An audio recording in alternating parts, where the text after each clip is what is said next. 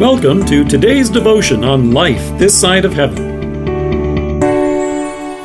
The Word of God from Psalm 143, verse 2. Do not bring your servant into judgment, for no one living is righteous before you. It's been said that beauty is in the eye of the beholder.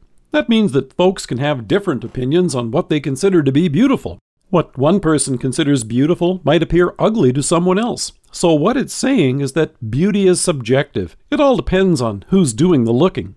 On Sunday mornings, you and I confess our sins and say, I, a poor, miserable sinner. But am I really that bad? After all, it's not like I spend the afternoon rolling shopping carts into cars at the supermarket, and I don't push little old ladies into the slush. In fact, I usually grab my neighbor's garbage can when it blows into the street on a windy day.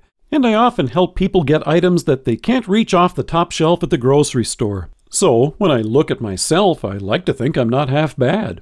However, in Psalm 130, the writer asks, If you, O Lord, kept a record of sins, O Lord, who could stand? And so, as David notes here in Psalm 143, that if he was to stand before God in judgment, the only thing that God could see would be his unrighteousness and the ugliness of his sins. You may have heard these words in worship last week in the introit. And he's not alone. In Romans, Paul echoes that and says, There is no one righteous, not even one. But wait a minute. What about all those times I've picked up those rolling garbage cans?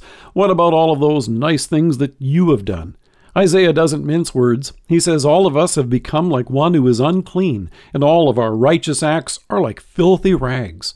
My sin even makes a mess of these. After all, here I am bragging to you about getting items off the top shelf, aren't I?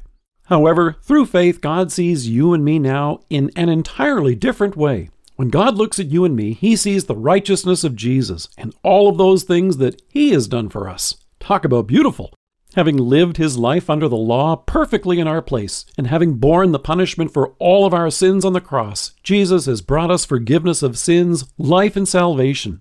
He has taken our ugly and given us his beauty. This righteousness has come to you and me as a precious gift from God. In Romans, Paul tells us, this righteousness from God comes through faith in Jesus Christ to all who believe.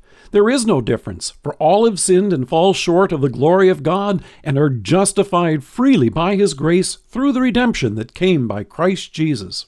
So now, through faith, when God sees you, He sees the beautiful righteousness of His own Son.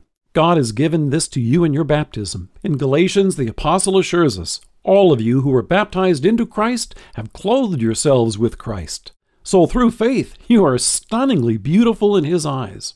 The way you and I see ourselves is subjective. It's based on our personal opinion. That's why we're tempted to think to ourselves, you know, I'm not half bad. Of course, that only means we're not half good either.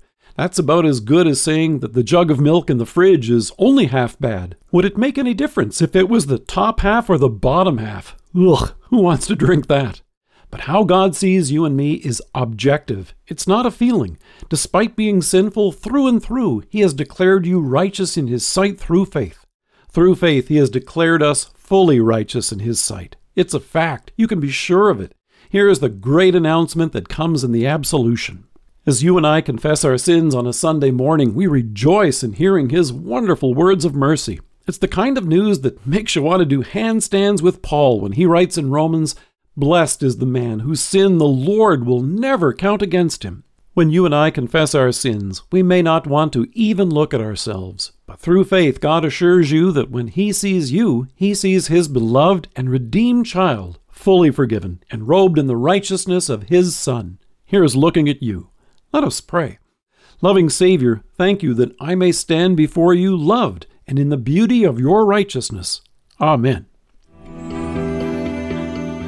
Thank you for joining us. If you're listening to us by podcast or on Alexa, we invite you to browse the resources that are available on our site at lifethissideofheaven.org. God bless you and have a great day.